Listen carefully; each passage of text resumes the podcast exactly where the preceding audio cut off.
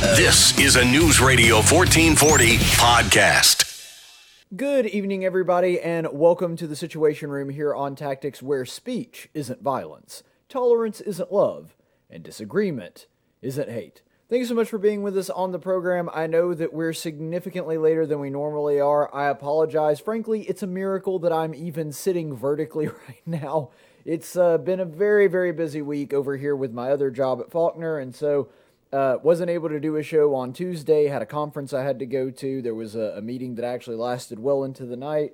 Uh, we're just trying to get everything situated over here and getting everybody. You know, it's it's time for students to start coming in, and there's a lot of preparation that goes with that. So, been a little bit unavailable on that, but we do have the latest news, and I did want to go ahead and give you your coronavirus update. Do at least one show this week. Get get it on the radio, everything.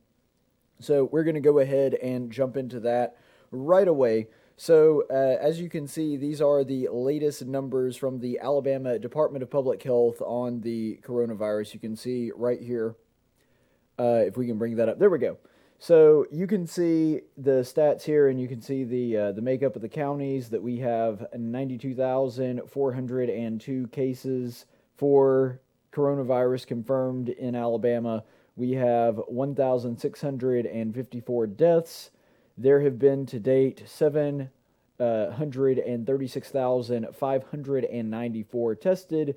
And as of today, since they've you know put the new system in place, there are currently 11,313 hospitalizations and 37,923 presumed recoveries. So that is the status of everything in the state of Alabama as of right now as far as the the uh, as far as the stats go, this actually was a pretty good week. And this is a pattern that we're actually going to look at a little bit later in the program that has sort of been uh, become common to some of the southern states and because a lot of people were very scared that there were some big spikes in the the recent month and it looks like they are starting to subside. And so that is coming, you know, really recently, that's a trend that is just now starting, and we'll see that there is a little bit of a downward trend on things like cases, which everybody seems to talk about. Nobody seems to be talking about hospitalizations or deaths anymore. Uh, I think largely because they've moved the goalpost and made it all about cases and how many people actually get the virus, and seemingly are, are fairly unconcerned, which is kind of surprising. And I guess it's because they can't use these numbers really to push a political narrative when it comes to things like deaths and hospitalizations. So we'll go ahead and dig in to some of those uh, questions right now. And the fatality rate continues to, in the Yellowhammer State, be fairly low. They got a little bit better this week, only marginally better.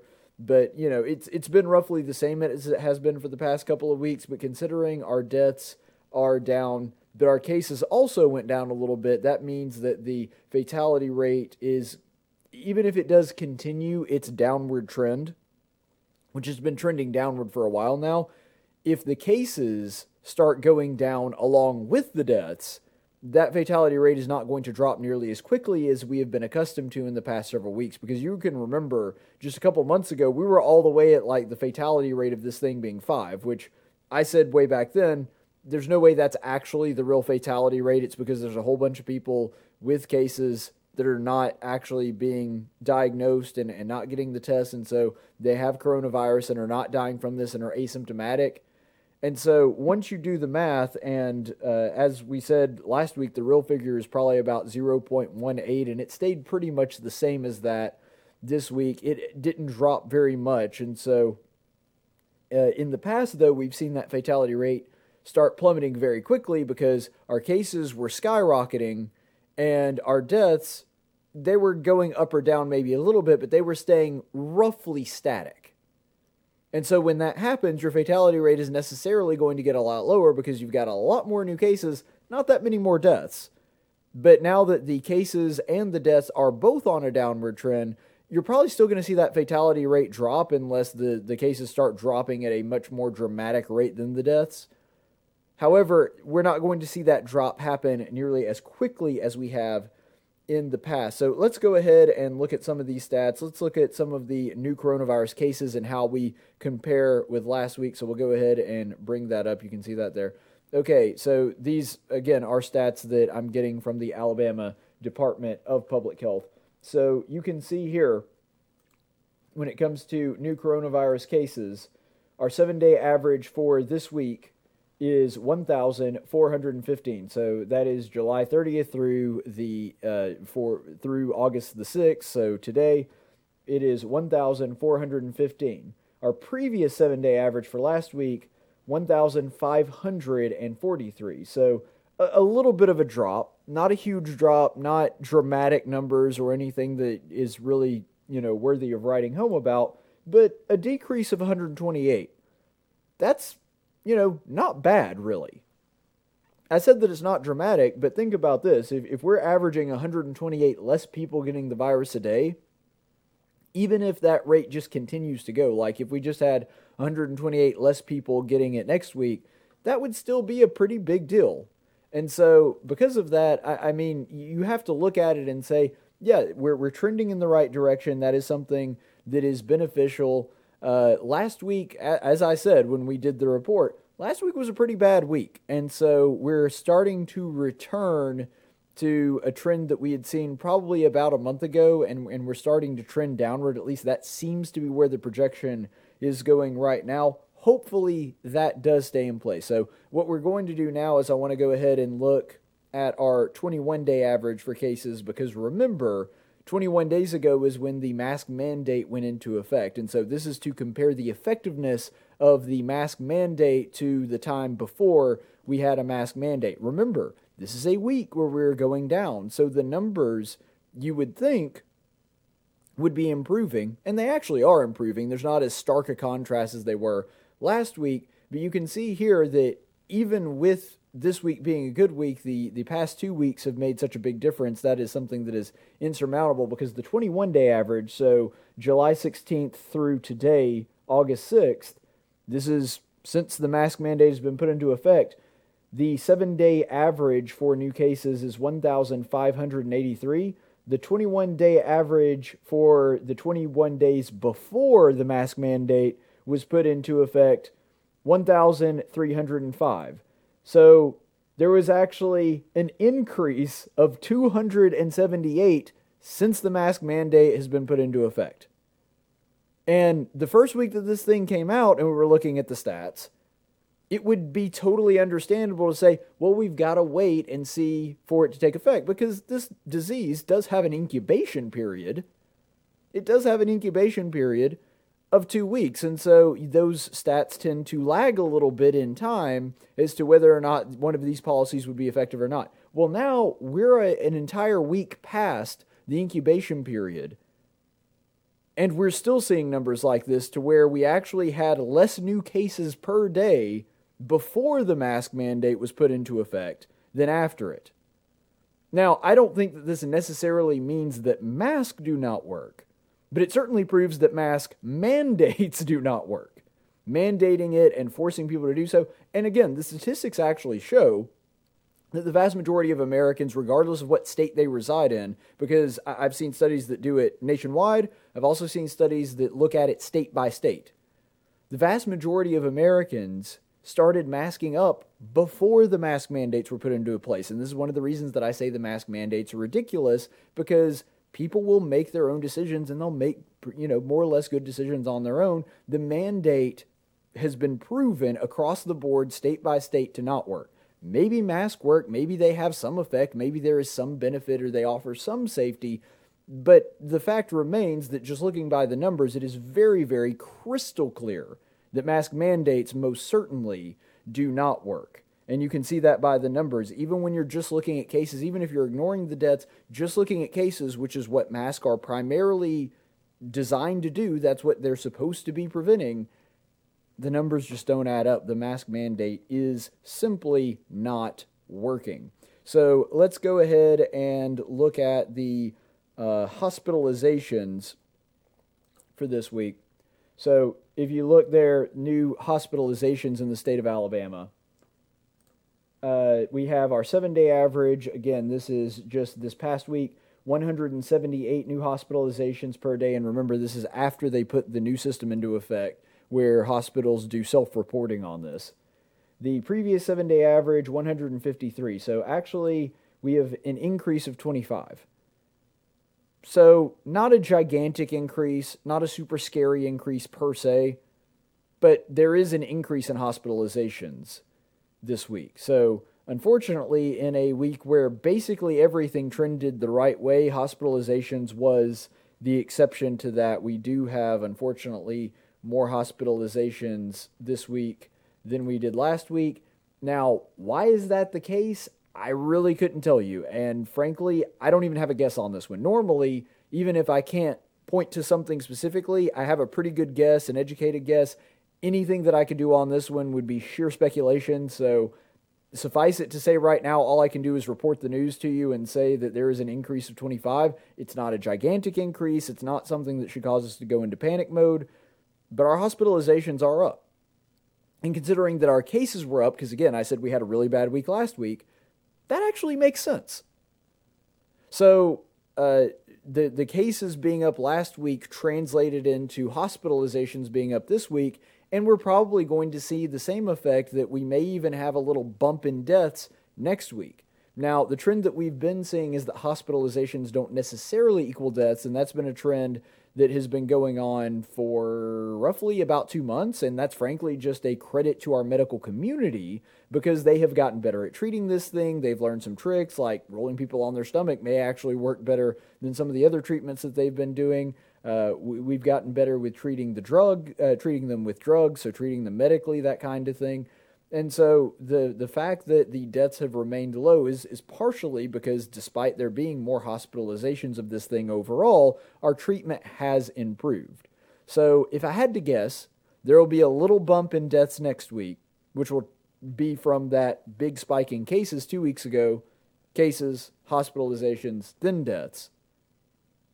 But I doubt it's going to be gigantic because our our big increases in hospitalizations have not necessarily translated to big increases in deaths over the past few weeks. And and again, it's only a 25 per day increase, so a little bump, but not a giant bump, even if you ignored the fact that our treatments have gotten better.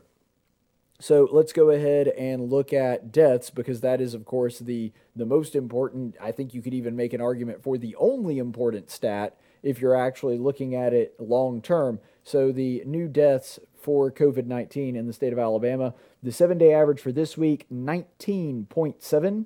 The seven day average for the previous week, 22.7. So, again, compared to last week on deaths, we're actually doing good. We may see a bump in deaths next week, but for right now, we're actually trending in the right direction. This is a decrease of three. So, not a giant decrease, but considering we're dealing with such small numbers here, like our, our average for the previous week is barely in the low 20s. Decrease of three is nothing to sneeze at. Not gi- you know, not ginormous, but certainly something worthy of note. Let's go ahead and look at the 21 day averages. Now, remember, this is the mask versus the no mask period. So, since we have in uh, since we have been mandated to wear a mask by Meemaw Ivy, the 21 day average for June or sorry, July 16th through August the 6th has been 21.6. The previous 21 day average from June the 25th to the 16th when the mask mandate was put into effect, so before we had the mask mandate, 15.2. So that's a decrease of 6.4. Or sorry, an increase. An increase of 6.4 since the mask mandate has been put into effect. So, whatever the mask mandate is doing, it's not preventing cases and it's not preventing deaths. In fact, both of those stats are going in the opposite direction. And remember, this has been in place for three weeks now, well past the two week incubation period. So, regardless of, of how you feel about the mask mandate, whether you think it's a good idea or not, you can't argue with the fact that it's not effective.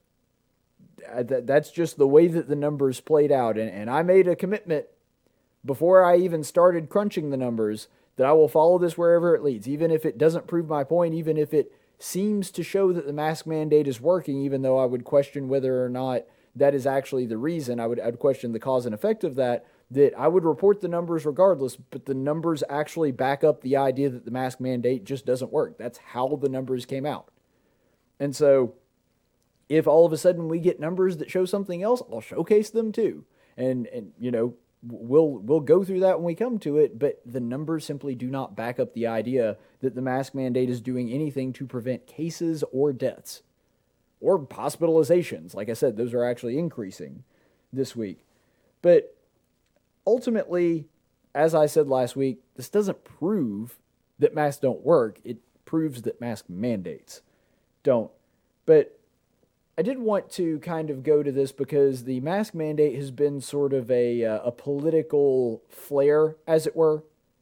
In other words, when a state or a city or whatever, when they do evoke a mask mandate, when they put one on the books and require people in certain places to do so, so far, I mean, just generally speaking across the country, that's almost seen as a signal to everybody else of, weirdly enough, the political left. Like, this is how progressive we are. this is how woke we are. Again, it doesn't make any sense how somehow this thing became a politicized argument because data is data. But this has become some kind of sign of solidarity with the left. And I do not understand that. It's become almost a. Uh, Steve Deace actually coined this, so I'll give him credit for this. He said it's basically a religious totem at this point. It's it's almost like people who wear crosses around their neck. That uh, this became, in a lot of ways, not for everybody, but for some people, this became like a symbol of how on board with the message that you are, that it became much more of a virtue signal than something you do actually because the numbers put it up. And sort of as a result of all of that, to sort of try to, to prove their point, what the left has been doing, and by the left I mean the media because those two things are just interchangeable at this point, the media has been peddling this propaganda, this lie, that red states, Republican states with Republican governors, they have been completely botching this. They've been stumbling through it. It's been awful. And then people in blue states have been handling this very well, and they've been continuing to try to peddle this. So I, I want to sort of dig deep into this, into the ideology behind this. I do think it's interesting that uh, basically the argument has become if you oppose a national standard on mask, that it's because you hate people and want them to die. I've seen countless political pundits on the left, on cable news and, and elsewhere, argue for some kind of federal standard. I've seen politicians call for it as well. It's been, frankly, quite confusing because I thought that Trump was literally Hitler and that we should be opposing him and that he's uh, you know a Nazi that wants to take power and take control and, and control everything and yet their plan they're actually legitimately angry at Trump for not taking over in their states and taking more federal power like I, I don't get that when a when it's reversed and there's a, a Democrat president in office or Republican president in office, I mean this this stays true for me regardless. I don't like the federal government taking more control and more power. I like the fact that I live in a red state where some of our, our policies and our laws are going to be different and distinct from the national agenda. I really don't understand. Well, I do understand, but I'm just saying it, it makes no sense if you really believe A, that Trump is a Nazi and a fascist and wants to take power, and B, that he has done a horrible job when it comes to the coronavirus. These are the two things that they keep repeating over and over and over and over again, and yet they want him to take control of the entire country and have a standard that goes across every single state. Well, if he really sucks at the coronavirus response, why would you want him in charge? Of your state. Because I've not only seen Democrats calling for a national standard when it comes to masks, but a national standard when you have to shut down or when you when you're allowed to open back up with the whole like the four phase plan or whatever that is. That the national uh, government would mandate that states not reopen until they meet these qualifications or say that you can reopen once you've done that, but they actually have to go out and the federal government enforce that.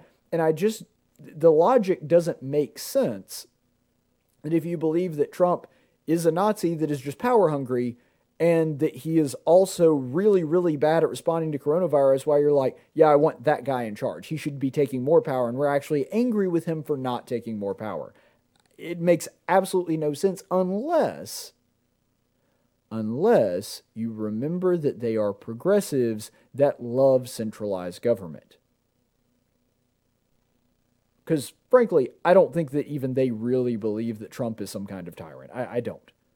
I believe that they like screaming about it. I believe they love saying it as a talking point. But if they actually believed that, they wouldn't be calling for an increase in his power and influence in their state.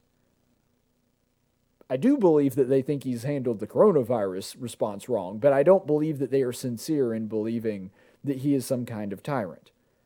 But I also think, from a strategic perspective, an increase in federal government is always a benefit to the Democrats. Period. Anytime the federal government increases its power, its influence, its scope, that which it is able to interfere with when it comes to the states, that is a win for the Democrat Party. Because, yeah, maybe a Republican president puts it into place. And maybe he's the one that starts the ball rolling and just sort of dabbles in interventionalism. In other words, overriding the will of the states in order to enact the will of the federal government. Maybe he's the one that starts that. But the second that he does, when a Democrat inevitably takes his place in the White House, well, then all of a sudden it's open season. They'll take that little bit of intervention that a Republican president did and expand it wildly. And actually, they prefer doing it that way. They prefer doing it that way because they can say, well, it was a Republican president, not a Democrat president, that started this ball rolling. We're just continuing on his work. They love doing that. And this is no exception. When you had things like, for example, a perfect example with this No Child Left Behind with George W. Bush. Race to the Top and uh, all of the programs that Bush put into place eventually became Common Core. They just waited for George W. Bush to do a little bit of intervention. And then they came in and said, well, we have to fix the program that George W. Bush screwed up. And, and let's be honest, he kind of did screw that up not nearly as bad as Common Core, but but he did get that ball rolling, and once that is in place, it's very very difficult to stop that momentum. And the Democrats know that, and so they frankly don't really care which president increases federal power because an increase in centralized planning and centralized big government is always a win for them, no matter who actually enacts it. And in a lot of ways, it's better if a Republican does it because then they feel like that gives them some justification and some bipartisanship when they do put their agenda into motion later on using that that a Republican president put into place as a starting point. But overall, we need to look at this specifically because we've been talking generally so far. Let's look at this specifically in terms of the coronavirus and whether or not this propaganda that the media has been pushing is actually true. Are red states doing a very poor job of responding to the coronavirus, whereas blue states, which tend to be very much more authoritarian, much more so uh, on the, the stance of making through uh, through the law, through the blunt force of law, mandates for masks, shutdowns, all of those things. I mean, California still hasn't technically reopened. They've reopened some things, but they've stayed largely closed since March. And so that's actually a pretty good it, will it'll allow you to wrap your head around the kind of narrative that's actually being put forward here is that they're saying, oh, yes, California is handling it correctly. All of these red state governors that were very quick to try to reopen and wanted to reopen as soon as possible, they're handling this very poorly. So let's look at the evidence. First of all, one of the things that they're using to peddle this is the fact that there has been a massive increase in spikes, specifically in southern states, Republican controlled states. And that is true. You can actually look at this graphic right here and see. Now, you'll see there on this list of states, these are sorted by the cases per population. So this isn't even raw numbers. This is per population. This is adjusted so your small states and your large states have a fair, even playing ground to be compared on. And look at the list Louisiana, Arizona, Florida. So you have to get all the way to number four, New York, before you even get to a blue state. And then after that, Mississippi, New Jersey, Alabama, Georgia, South Carolina, and then Rhode Island, which is is blue, and then District of Columbia, which is blue, but you know it's it's a city. Um, Massachusetts, then Nevada, then Tennessee, then Texas. Okay, that that's a lot of red states.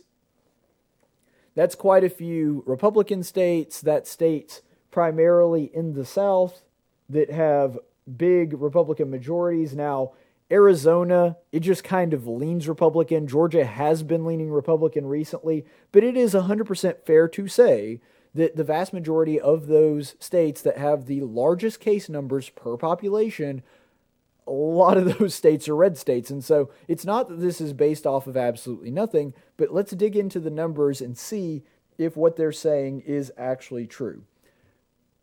Here's the problem with all of that you would have to completely ignore the spikes in California in order to run with this narrative.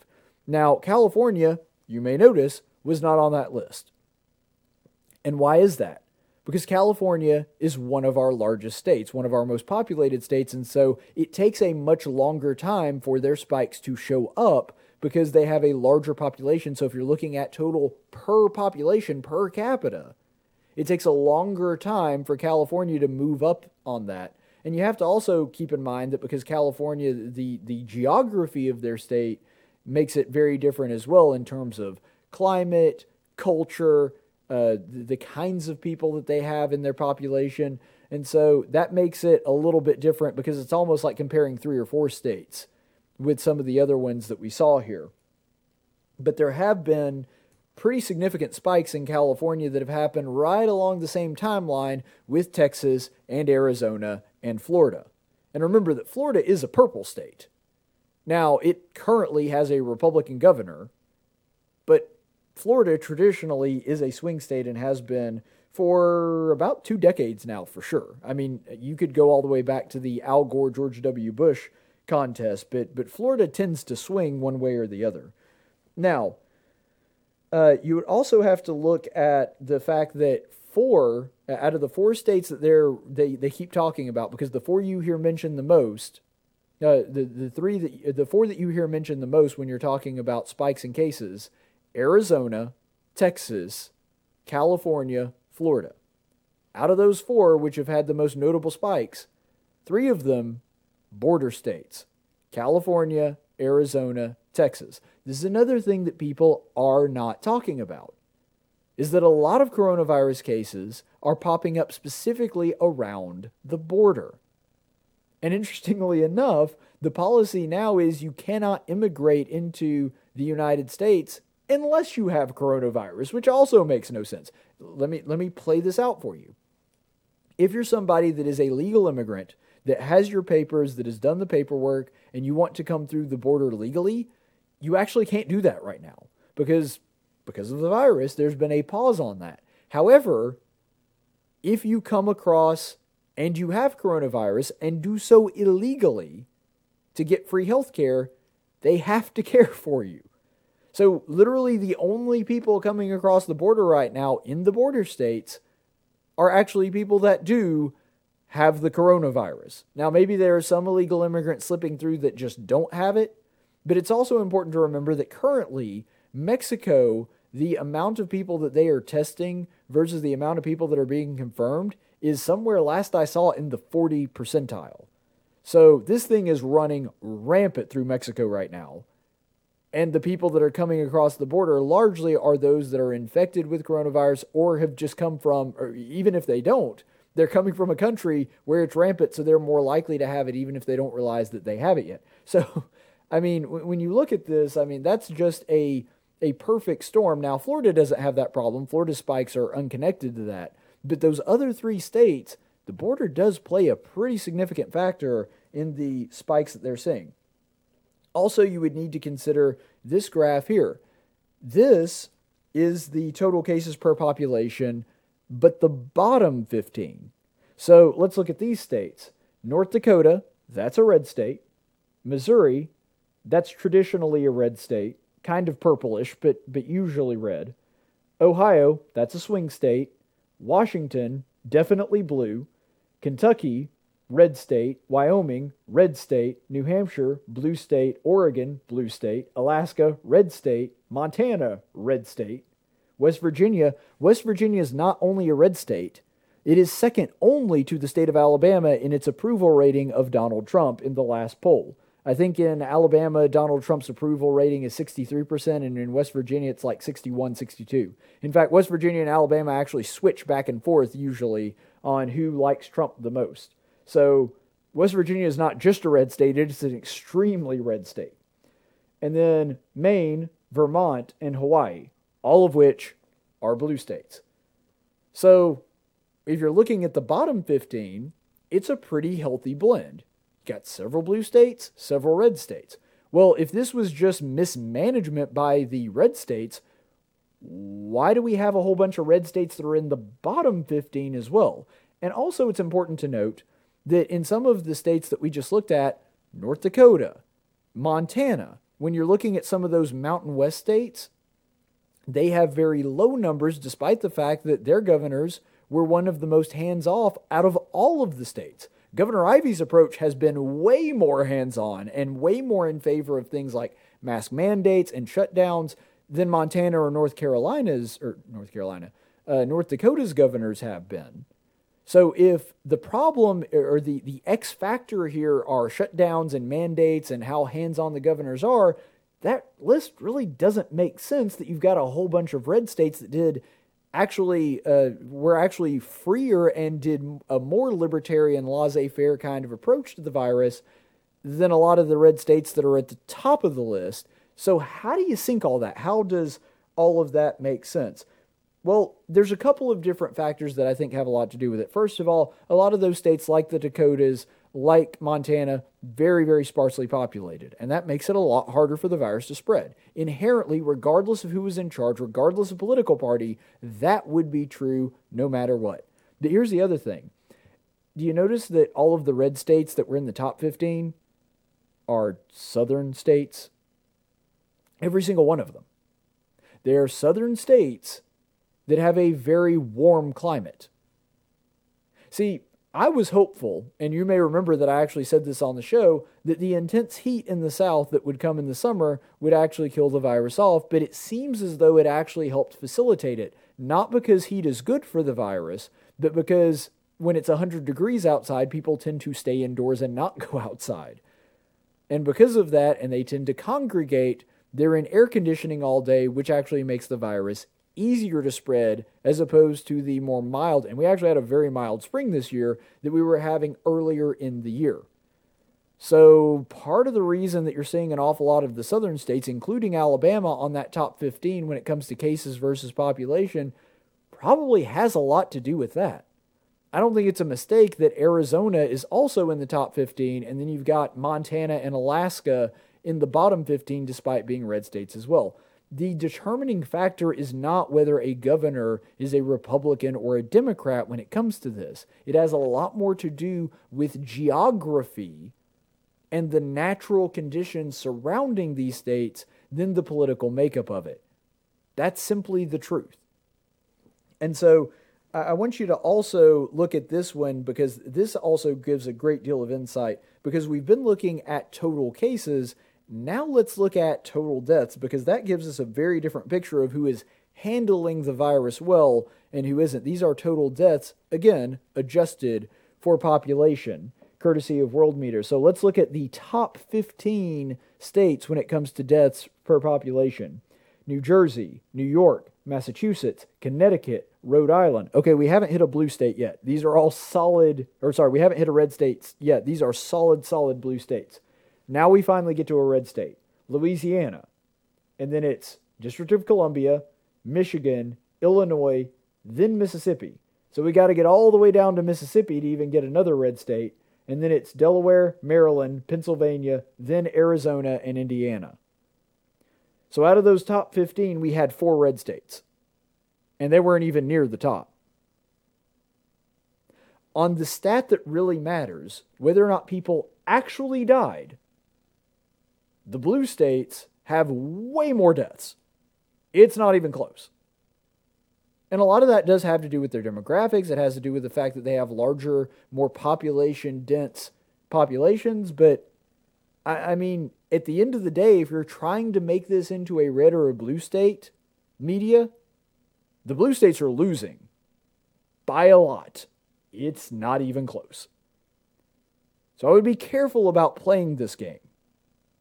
Now, a lot of that has to do with the fact that the new the, the biggest population center in New England, New York's Governor Andrew Cuomo, is a complete and utter dunce that completely destroyed his state when it came to this. If New York were a country, if you counted it as a country instead of a state, he would have one of the highest death rates of any country on planet Earth. It wouldn't even be close. And if it were its own country, and you were to lift New York and their stats out of the United States, United States would actually be a lot better when it came to deaths versus population on the international stage. We would move from like I think we were 13th or 14th last I checked, we would move all the way down to like 50th. And so New York in and of itself because of people like Comrade Bill de Blasio and Andrew Cuomo, they by themselves through mismanagement and actually sending people with coronavirus into the most deadly place that they could go, nursing homes, caused a lot more deaths than even their European counterparts. Where the virus was way worse and showed up earlier, where they had less time to prepare.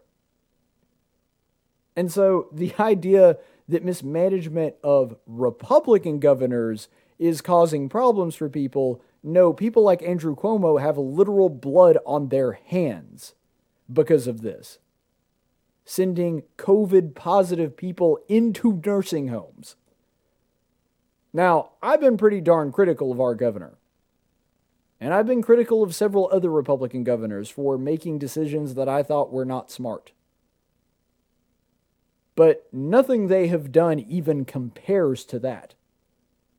That is arguably the worst thing that you could do. I, I mean, other than just having people walking around, finding elderly people with pre existing conditions and specifically trying to infect them, I don't think that you could do any worse than sending COVID positive people and saying legally they can't, they're not even allowed to take someone that tested positive for the virus and ask them not to come into a nursing home.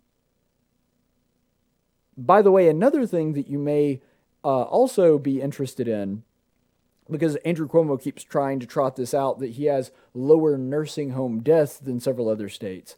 You also have to keep in mind that if somebody was in a nursing home and got it because of Andrew Cuomo's stupid law, and then they went to the hospital, they don't count that as a nursing home death. Unless the person actually died within the four walls of the nursing home, they say that's not a nursing home death. Even if they know for a fact that they contracted it in a nursing home, doesn't matter. The state of New York doesn't count that as a nursing home death. So don't let them peddle this lie. Eh, last time I, I checked, the New York, New Jersey, that sort of New England area, uh, I believe their death rate is 13 times, just with New York City alone, 13 times what the other states surrounding them are. It's absolutely insane that they're now trying to make the case that people like Andrew Cuomo handled it right, and you've got red state governors like Ron DeSantis or Brian Kemp that are botching it. No, that is not going to fly. The numbers don't even come close to bearing that out. Now, remember that another thing that may be a contributing factor here is that when did New England see their spikes? Well, they saw them very early on. Their spikes happened at the beginning of this thing. Well, what was also true at the beginning of all this? Testing wasn't readily available. The tests weren't all that accurate. We, you know, we did the best that we could, and it was a situation that was brand new. But the testing capabilities that we have now, they just didn't exist when they hit their spikes which also means that there are probably an awful lot of people that actually did get the coronavirus and didn't know it back when all of this was taking place. Now that we have much more robust testing and more reliable testing, a lot of that is showing up. So if you have two locations, one that had a spike where testing wasn't readily available, and another one that their spike came after testing was widespread and everybody that wanted to get a test could get a test, well, then of course, by percentage of population, the place that had their spike during a time where testing was much more robust, that place is of course going to show up as having more.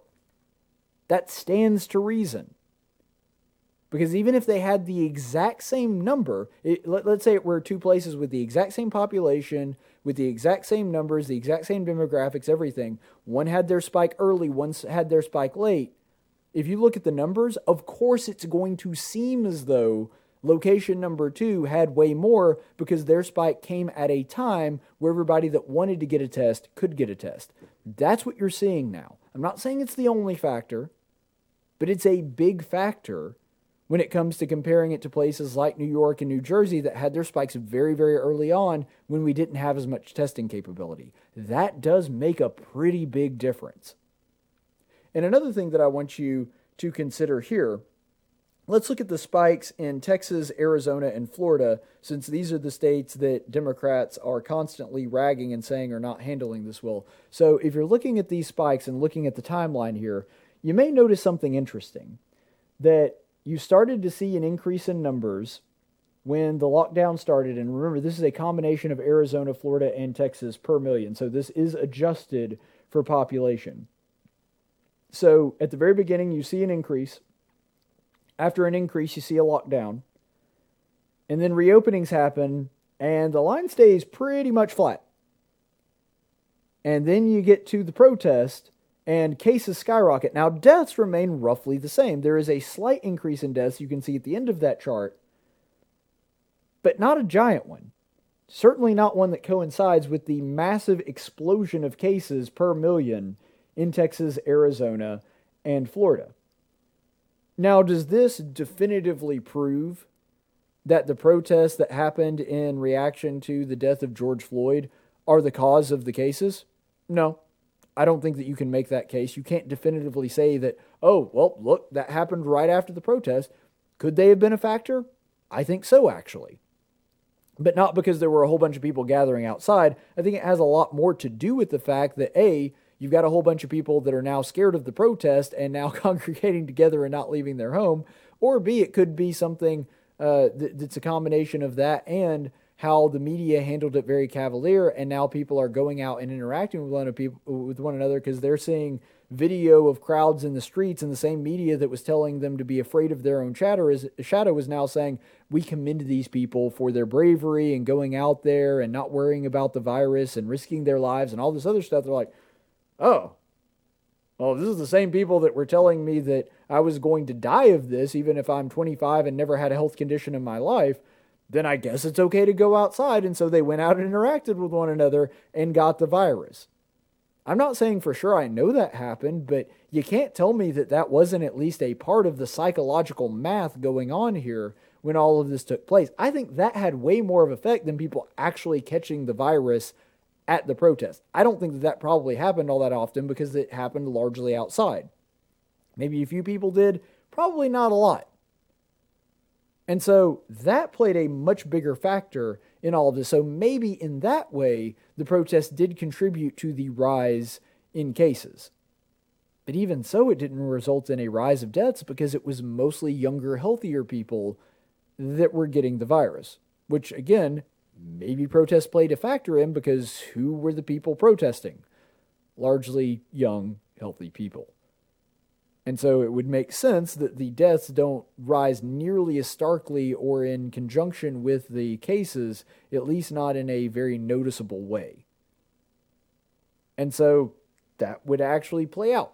That would actually make sense if protests at least played a role in the increase in cases. But what it does definitively show, regardless of whether protests played a role in it, it does definitively show that the ending of the lockdowns, in other words, the reopening, that wasn't the catalyst.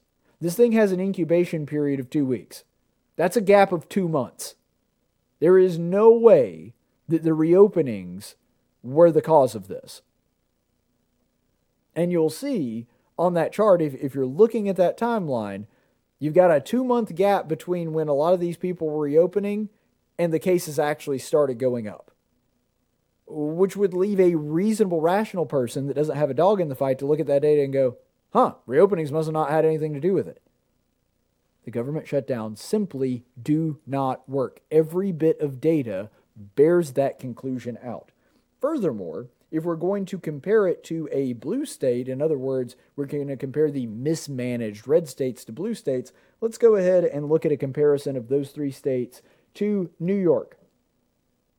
So you'll see there that the dotted line are cases, the solid line is deaths. And the blue one there, New York, not only do they have a gigantic spike much larger than the combined cases per population of Arizona, Florida, and Texas, and of course it's earlier as well, you'll also notice that their deaths coincide very clearly with their cases.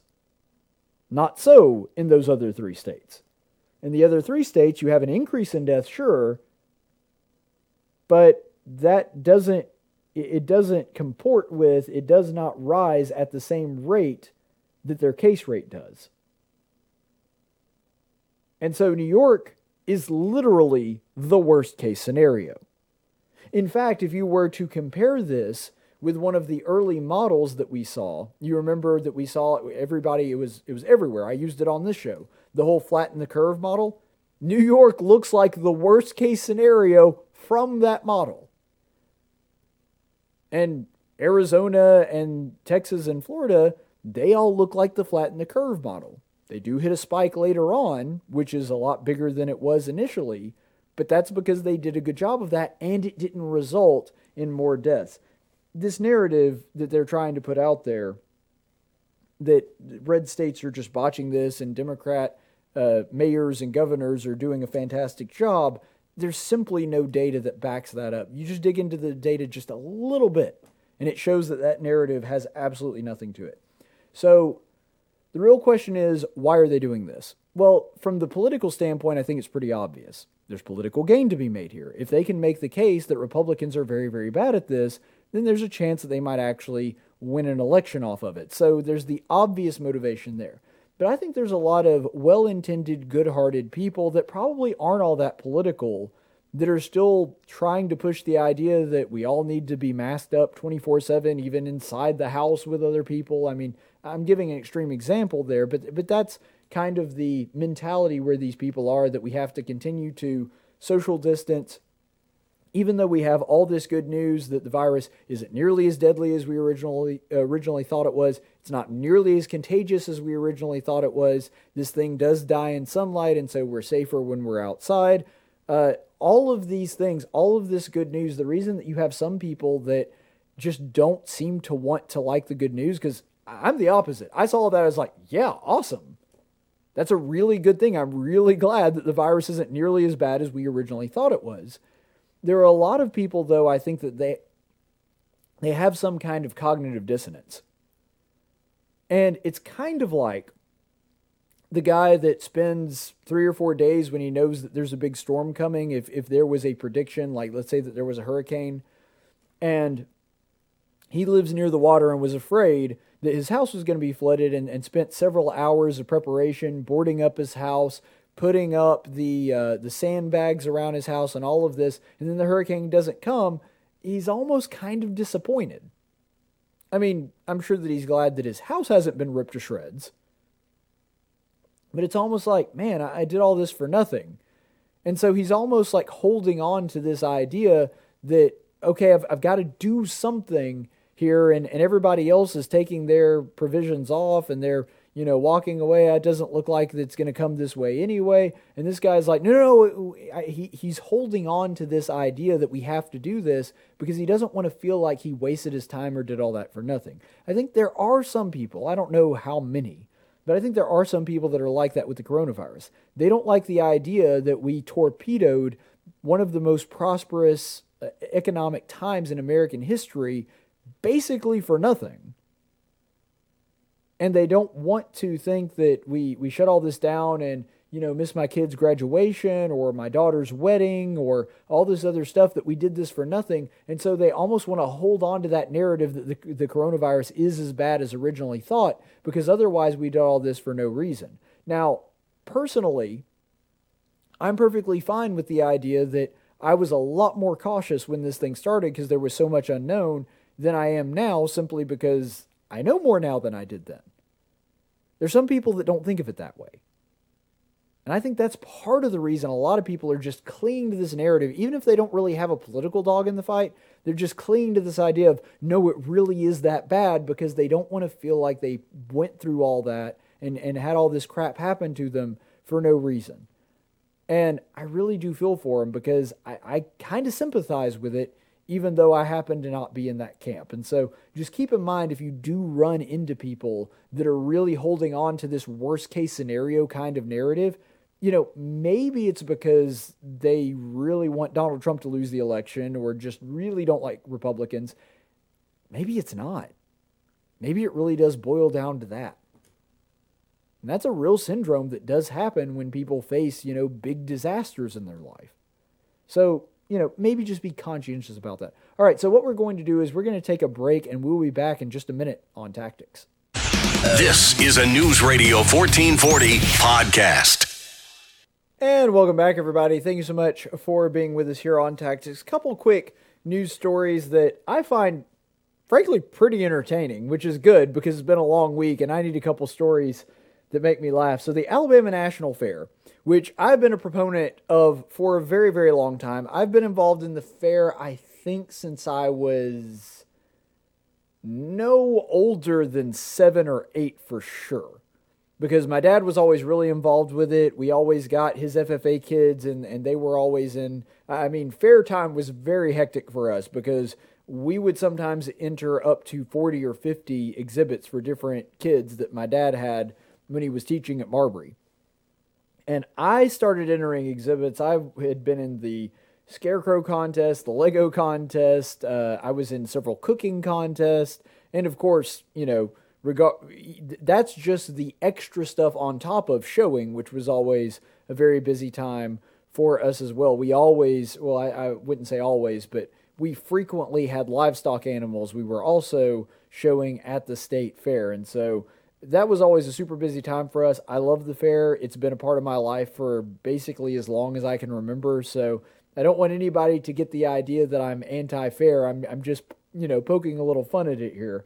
Uh, but the that is going to proceed on track uh, the 9th through the 18th, and they have said that they are going to do this, this despite the virus. So they said that they might delay it down the road if it turns out that you know there's some kind of big spike in Montgomery or something like that. But they said as of right now, the Alabama National Fair is going to happen, and it is going to happen at its regularly scheduled date. There are unfortunately quite a few things that are not going to take place. First of all, they're saying that there will be no events inside Garrett Coliseum.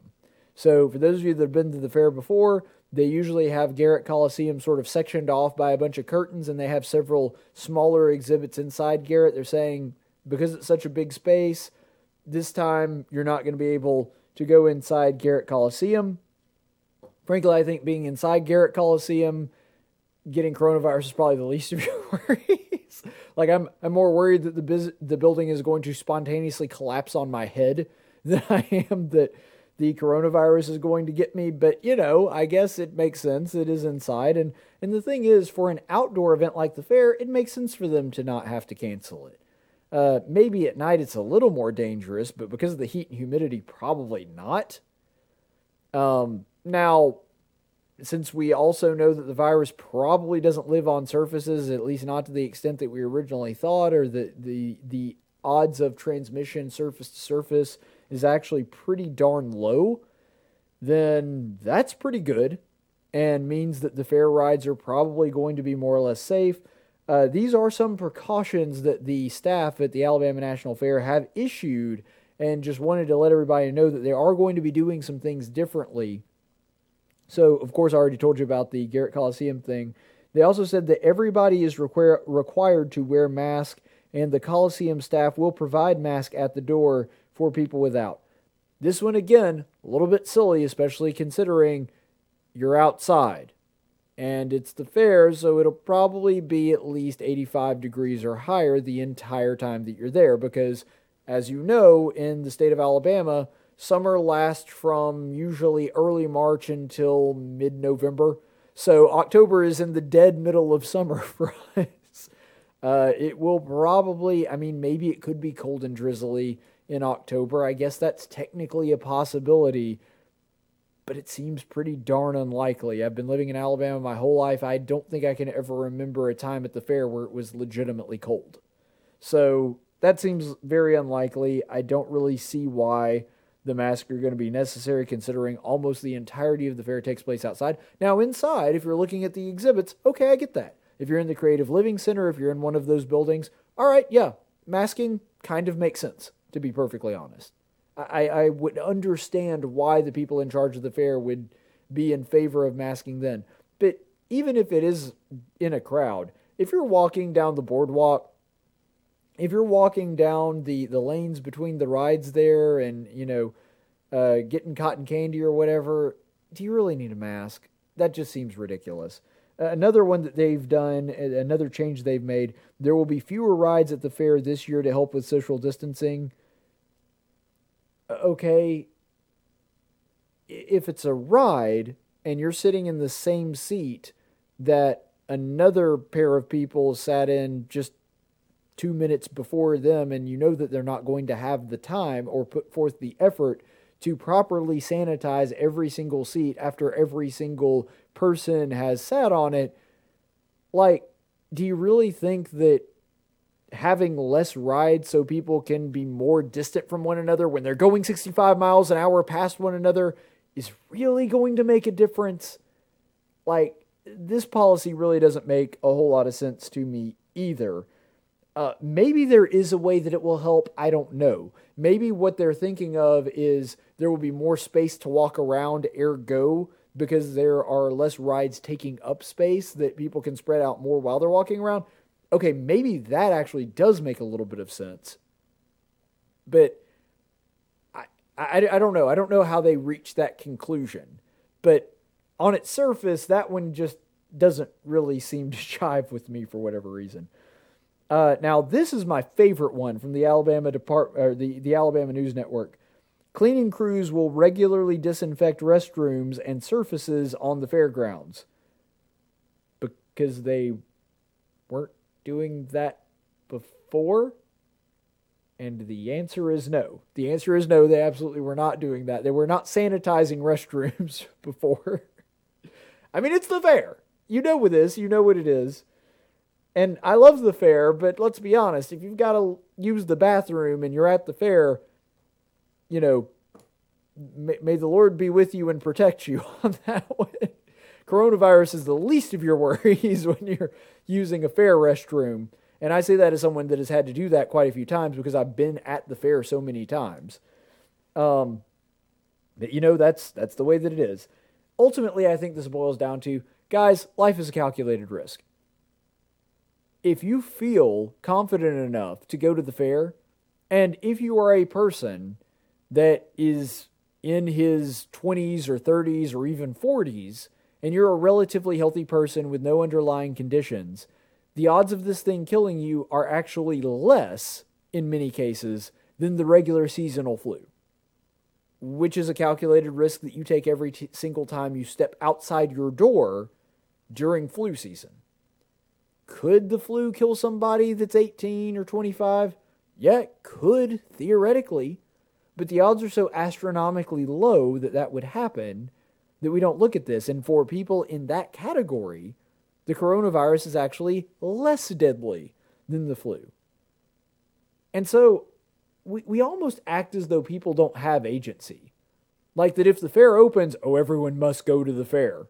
Like they can't stop themselves, regardless of their own thoughts or their own will or the fact that they know that they have lung problems or asthma, that they will just go to the fair and risk their lives regardless. People have the ability to make their own decisions. All of life is a calculated risk. Even if you stay indoors, that in and of itself is a calculated risk. You know, maybe a bus drives through your house. It's unlikely, but it could happen. And it could kill you even there. The entirety of our life is a calculated risk. We have to do a risk versus reward analysis. And if somebody wants to go out to the fair and they know that there is a, and I literally crunched the numbers on this last week if you want to check it out, they know that they are in the demographic where there is a 0.00033% chance that if they get the virus, not if, you know, the overall odds of maybe I catch it, maybe I don't, if after they already have the virus, that is their odds of dying, I don't think that person is being at all unreasonable going like, you know what, screw it, I'm going to the fair. Like, there's nothing wrong with that. That's a perfectly rational conclusion to go to. If you're somebody that is very likely to die from coronavirus, if you're over the age of 85 and have severe lung damage, well, then, regardless of what precautions that are being taken here, even if they did all of these things and actually did them well, there's no reason you should be going out to the fair. And so that that's why I think that the bending over backwards and doing a lot of things that frankly don't make a whole lot of sense is just silly because we act as though individuals do not have agency and are incapable of making wise decisions on their own. And ultimately, it's the same thing with the school debate. I'm not going to rehash this, I'm just saying that. But when we're talking about calculated risk, which is more dangerous? Coronavirus or the fair itself? I mean, let's be honest. Are you risking your life more going out there when, regardless of your age, this virus has a 99.96% survival rate? Are you risking your life more doing that, knowing that virus is out there and you could potentially catch it? Or are you risking your life more getting on a ride that goes 65 miles an hour that was put together in four hours by a meth head directly before scarfing down an entire stick of fried butter? Like, that is a far more hazardous event to your health than the possibility of catching coronavirus. So, if people are willing to go to the fair, man, you're already taking your life into your own hands. And I say that affectionately because I like the fair. But I'm just saying, let's be perfectly honest about that. That risk is already baked into the fair, regardless of whether the coronavirus is out there floating around or not. It's just, it's just a fact of life. So all of this ridiculousness, I don't think that it's actually something that is justified or warranted. People are going to make their own decisions.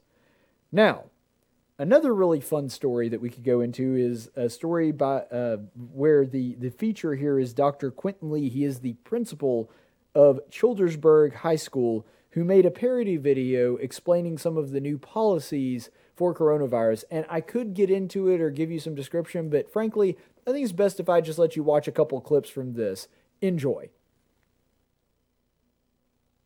You can't touch this. You can't touch this. You can't touch this. Can't touch this.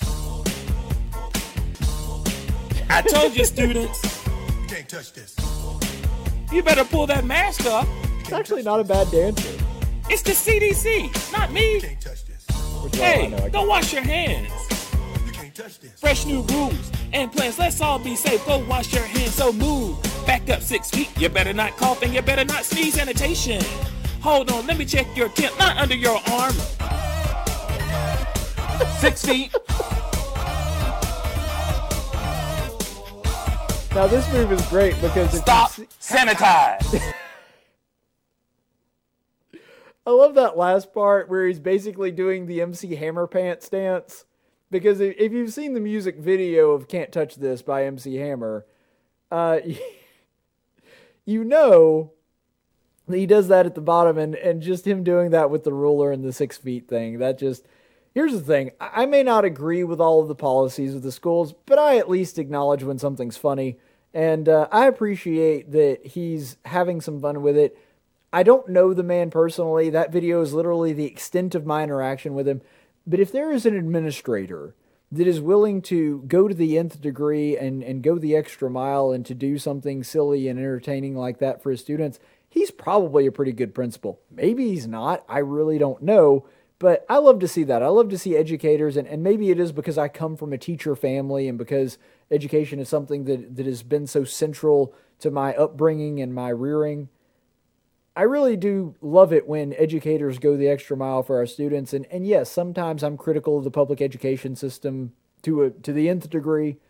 But uh, you know, we, we have some fantastic educators in our state, and I do love to applaud the really good ones that are willing to to do that extra level to go that extra mile for our students. And I appreciate uh, Dr. Lee for making me laugh and, and hopefully making his students laugh as well. At least he's, you know, having fun with it, which is really about the best that you can expect with everything that's going on right now. Let's go on to the daily dose of stupid. Messed it up. You're stupid. And for today's daily dose of stupid, CNN is going to be at the center of this one, which I'm sure comes as a surprise to nobody. They've it's not like they've never been here before. CNN is is pretty often the source of our daily dose of stupid. Uh, so this is a tweet actually not done by any one individual. I mean, I'm sure there was a guy that did it, but uh, this is just tweeted out by CNN uh, in general. So if we can check out this tweet. So they're sharing an article here about uh, cervical cancer screenings, and you can see in the tweet there they say individuals with the cervix are now recommended to start cervical cancer screening at 25. so they're putting out this notice about cervical cancer and they say individuals with the cervix, which is very obviously a nod to transgenderism. What the suggestion or the implication that they are intentionally implying here is that you can also have a cervix despite not being a woman because Otherwise, there's no reason to say anything other than women of this certain age need to get cervical cancer screenings. They they go out of their way to say individuals with the cervix, uh, which um, man, some of the responses on Twitter were great. We'll get to them in a second, but uh, that's I, I gotta believe that the vast majority of women, even liberal women, that may agree with a lot of this ridiculousness, the vast majority of them that just aren't on board with the transgender thing, they've got to look at this and just be uh, shaking their head. I mean, they're women. Call them women. Uh, that's what it is. Like getting neck deep in this political correct garbage doesn't really help anybody. A person with a cervix is a woman. End of story, full stop. There are no exceptions. If you have that, you're a woman. If you have other stuff, then you're a man. Facts don't care about your feelings. So, to kind of illustrate this, my fav- one of my favorite responses was uh, Piers Morgan. Piers Morgan, remember, this is the former CNN host, so he is arguing on Twitter with his former employer that wound up letting him go a few years ago. Piers Morgan is one of the furthest left individuals you will meet anywhere. This is a guy who on national TV, when he was debating Ben Shapiro, straight up said, I don't care about the Constitution. This is not a right wing pundit here. And Piers Morgan said this on Twitter in response to this Do you mean women? One of the great things about the whole own the libs thing, and I'm not like a lot of people own the libs is the ultimate for them. They they really want to own the libs. In fact, they will go out of their way and even be ideologically inconsistent or support things that they don't even actually support. Just voice their support for them as though they do support it, just so it makes people on the left angry. I've never bought into that, but sometimes owning the libs is just saying common sense things that everyone should agree on merely saying, uh, well, a person with a cervix, another word for that would be woman, by Piers freaking Morgan. If you are too far left for Piers Morgan, it is time to rethink your political priorities. If if Piers Morgan is looking at you, go, yeah, that's that's just some crazy people on the left. it is time to do some self evaluation at that point. Anyway individuals with a cervix. It gets me every time.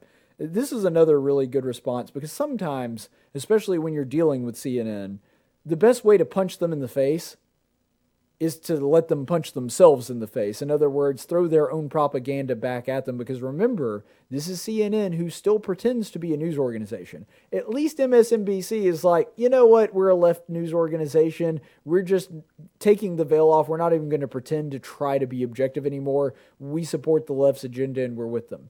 CNN still pretends as though it is objective and it pretends as though it is an actual news organization.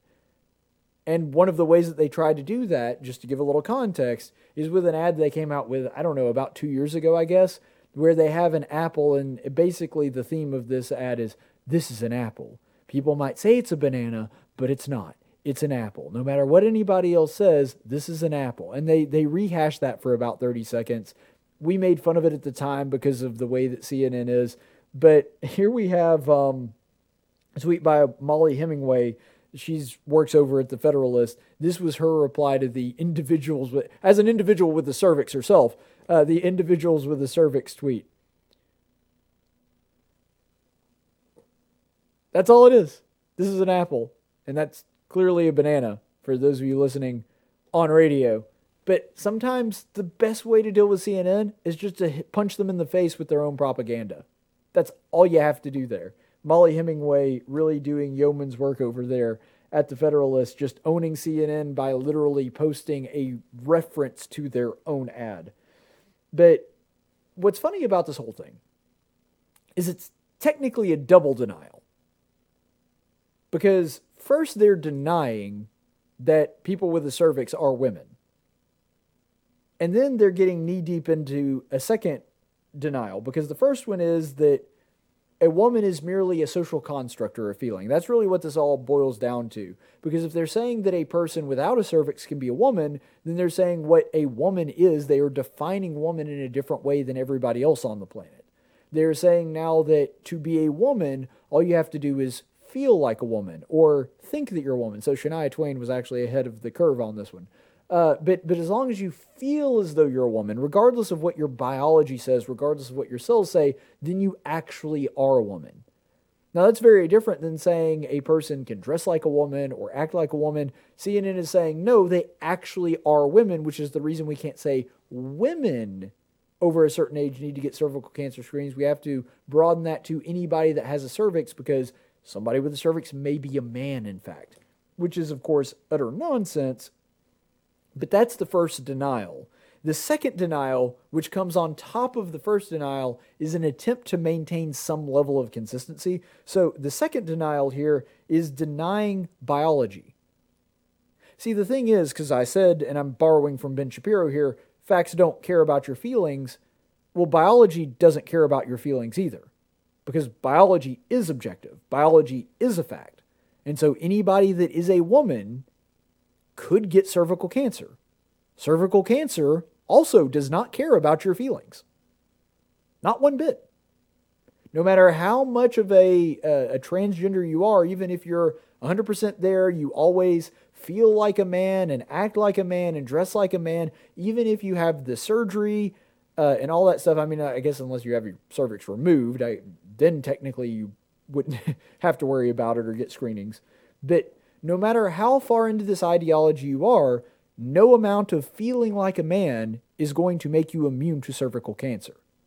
And so this is the second denial that CNN is putting on top of that first, that being a woman means merely, well, just whatever you feel. The second is that biology somehow reflects that or, or that, you know, mental disorder of gender dysphoria manifests itself in an actual fact that's not the case because if it were a fact, in fact, if if feeling like a woman made you a woman, you wouldn't have to worry about cervical cancer. If feeling or sorry, if if feeling like a man made you a man, you wouldn't have to worry about cervical cancer because you would not be a woman, but the thing is these people are women.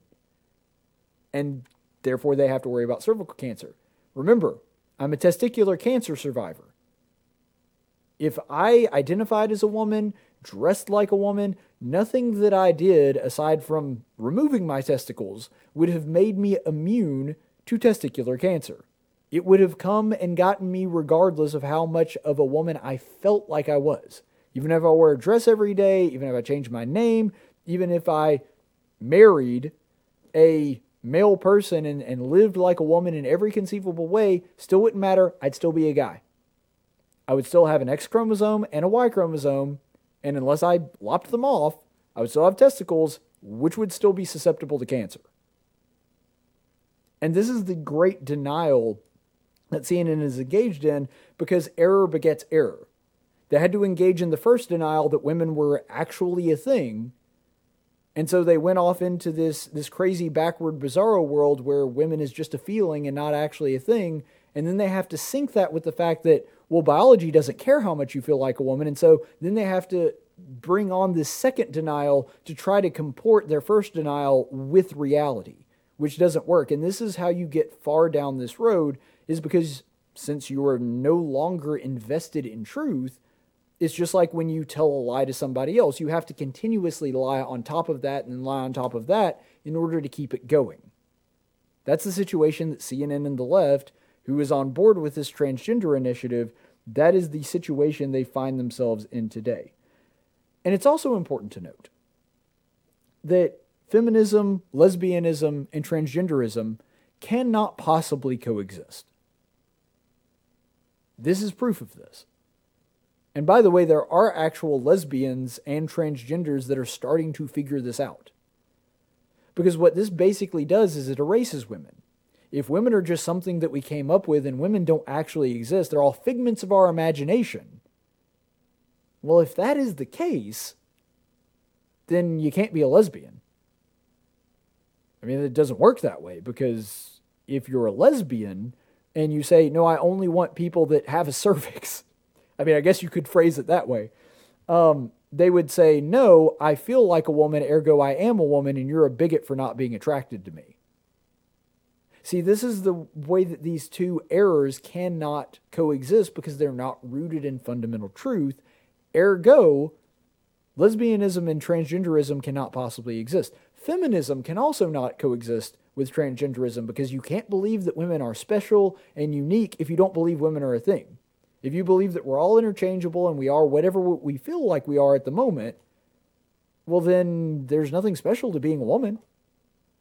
If women are exactly the same as men in every uh, in every conceivable way, and the only reason that we perceive any differences are because of a social construct, well, then women are just human beings and, and men are just human beings, and there's no differences in them.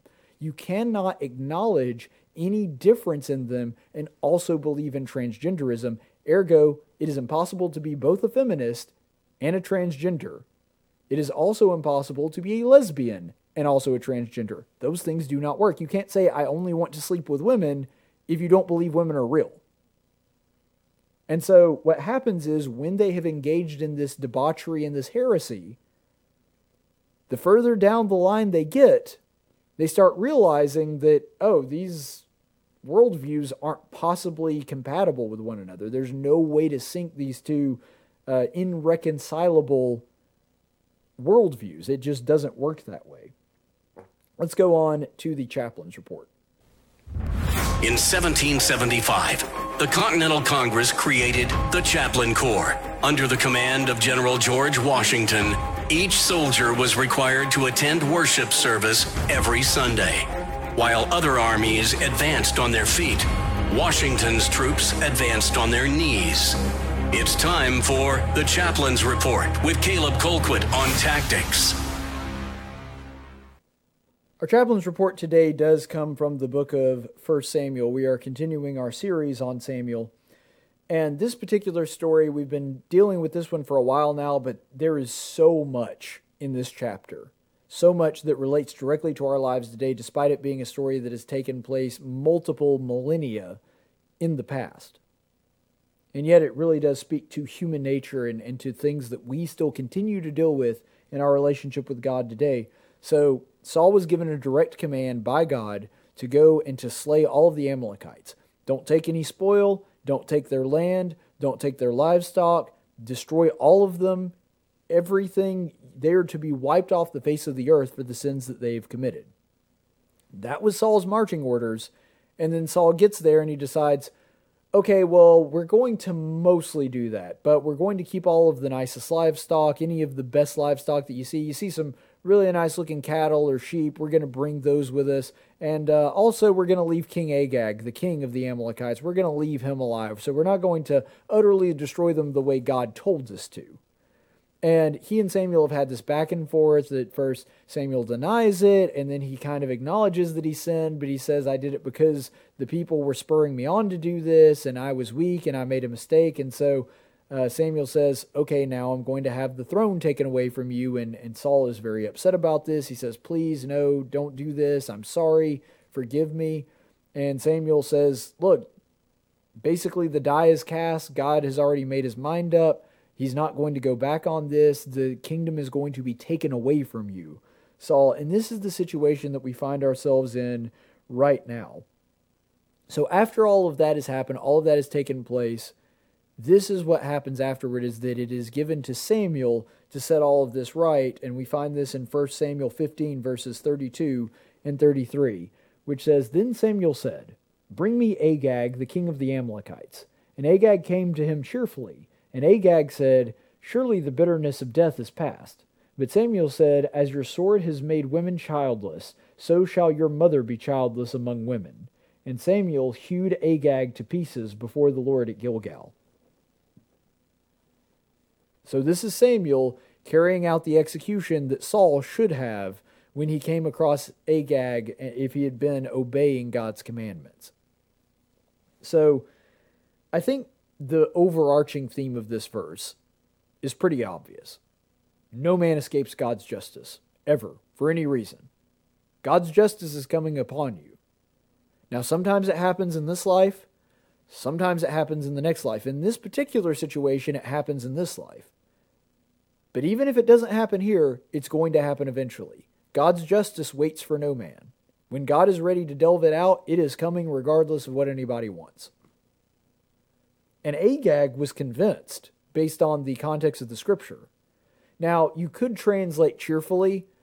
Oddly enough, and this is just the way the Hebrew language works, you could also translate that into he was brought to him in chains, but either way, whether he was actually cheerful or whether he was just brought to him in bonds, we are given an indication by the, the preceding sentence there that Agag really did believe that he had basically the, the window of opportunity for him to be killed was gone, and he was convinced that he was going to continue to live. Didn't happen. Samuel was going to set it straight. It fell upon Samuel to correct the mistake of Saul. And so this is something that he took upon himself. You see, when people fail to obey God, God's going to get it done. Now, he may get it done through somebody else, he may get it done through providence, but this is a biblical truth that is true throughout the scripture. One of the best passages, in my opinion, in the book of Esther is when Esther is given this opportunity to go forth and act as the mouthpiece and to try to save the Jews. And you remember that Mordecai, her cousin, that spurs her on to do this, very godly man, he says, Salvation is going to come either way. In other words, God's will to save the Jews, that's going to happen regardless of what you do. But basically, he gives her the choice of you can be the conduit through which God's will takes place, or you can be an obstacle to it. God's will is going to be done either way. Doesn't matter. And that's really true of us as well we can choose to either be the one that facilitates God's will being carried out, like Saul, uh, that King Saul actually had the opportunity to do in a very direct way here, or we can choose to oppose him, but God's will is going to be accomplished regardless of what we do. Even if we directly oppose God's will and try to stop it, God's will is going to be accomplished one way or the other. Let's take a, another biblical story with Jonah. Now, God took Jonah and put him back on the right path to Nineveh. But even if Jonah had refused, even if Jonah had refused to the point that God allowed him to die, somebody was going to be preaching to Nineveh. It would have happened one way or the other. And this is a perfect example of that. When Saul refuses to do what God asked him to do, it falls to Samuel. So God's will was still accomplished, it just happened through a different person. And another thing about that is that will we facilitate God's will or oppose it? I mean, obviously that's a big part of it. But I think that it should also convey upon us a, certain sense of responsibility because, of course, we should want to obey God because it's the right thing to do, because it's what He tells us to do, it's, it's part of our role as Christians. But ultimately, I think we also need to be aware of the fact that if we don't do it, that becomes somebody else's burden to bear. So, if nothing other than the love for our brothers and sisters in Christ and, and the other people of God, we need to also want to do the will of God because it lessens their burden. Because somebody else is going to have to take the responsibility of that if we don't. And so, not only to help God's kingdom, but also to ensure that that's not something that somebody else now has to do, because I'm sure that Samuel would have rather not done this. I mean, he was going to do it one way or the other because it's what God wanted to happen. But ultimately, he would have much rather Saul just done what God told him to do than have to deal with all this. We see this later on in the same chapter where Samuel is, is very sorrowful and repentant and upset at what has happened to Saul. And so, at least for our brothers and sisters' sake, we should want to always obey God because that helps them as well. Another lesson, though, that I think that we can take out of this is do you notice that Samuel is very specific in telling Agag what has happened? Would Samuel have been in the wrong for just right then and there killing Agag and not saying a word? Probably. I don't think there would have been anything technically wrong with that. He wouldn't have been violating a law or anything. But Samuel understood, and I think that this is recorded in the Bible for our benefit as well, that he wanted to make sure that there were no uncertainties in this.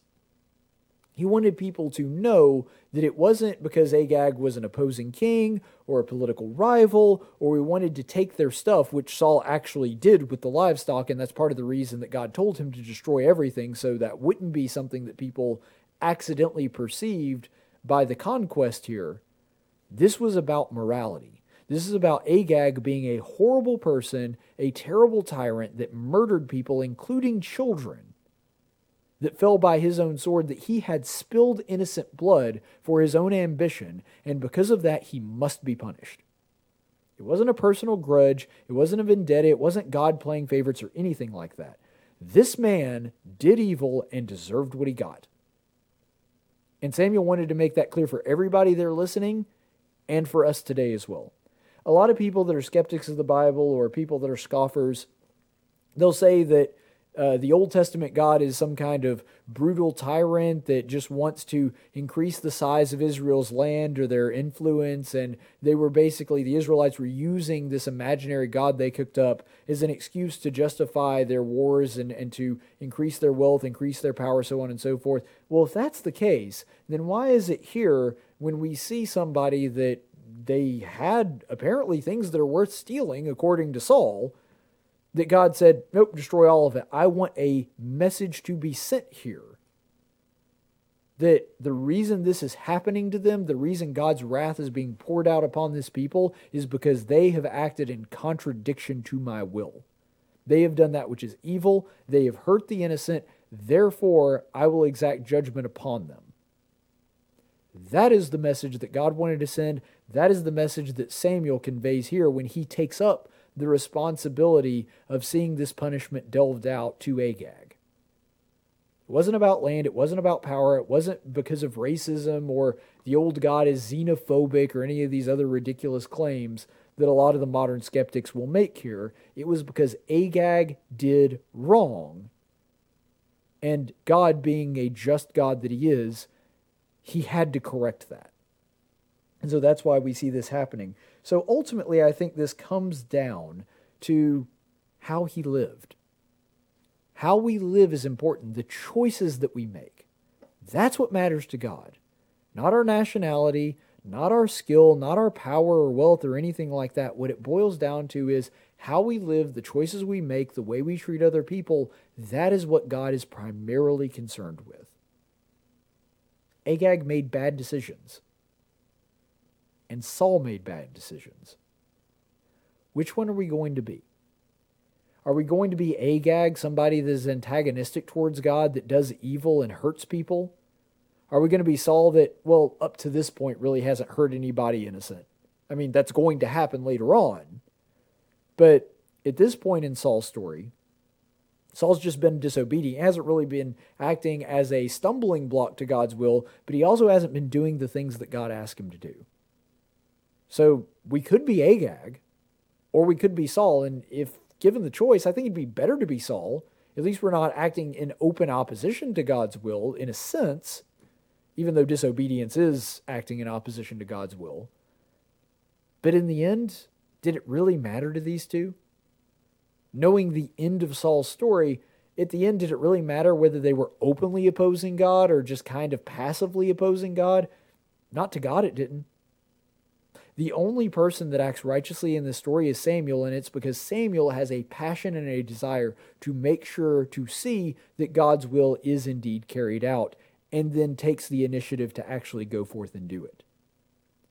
So, out of these three choices, if we're going to be anybody, it's best to be Samuel, the person that actively makes sure that God's will is done and, and tries to act in accordance to God's will, as opposed to just opposing it or just kind of dismissing it and not really doing what God asked us to do.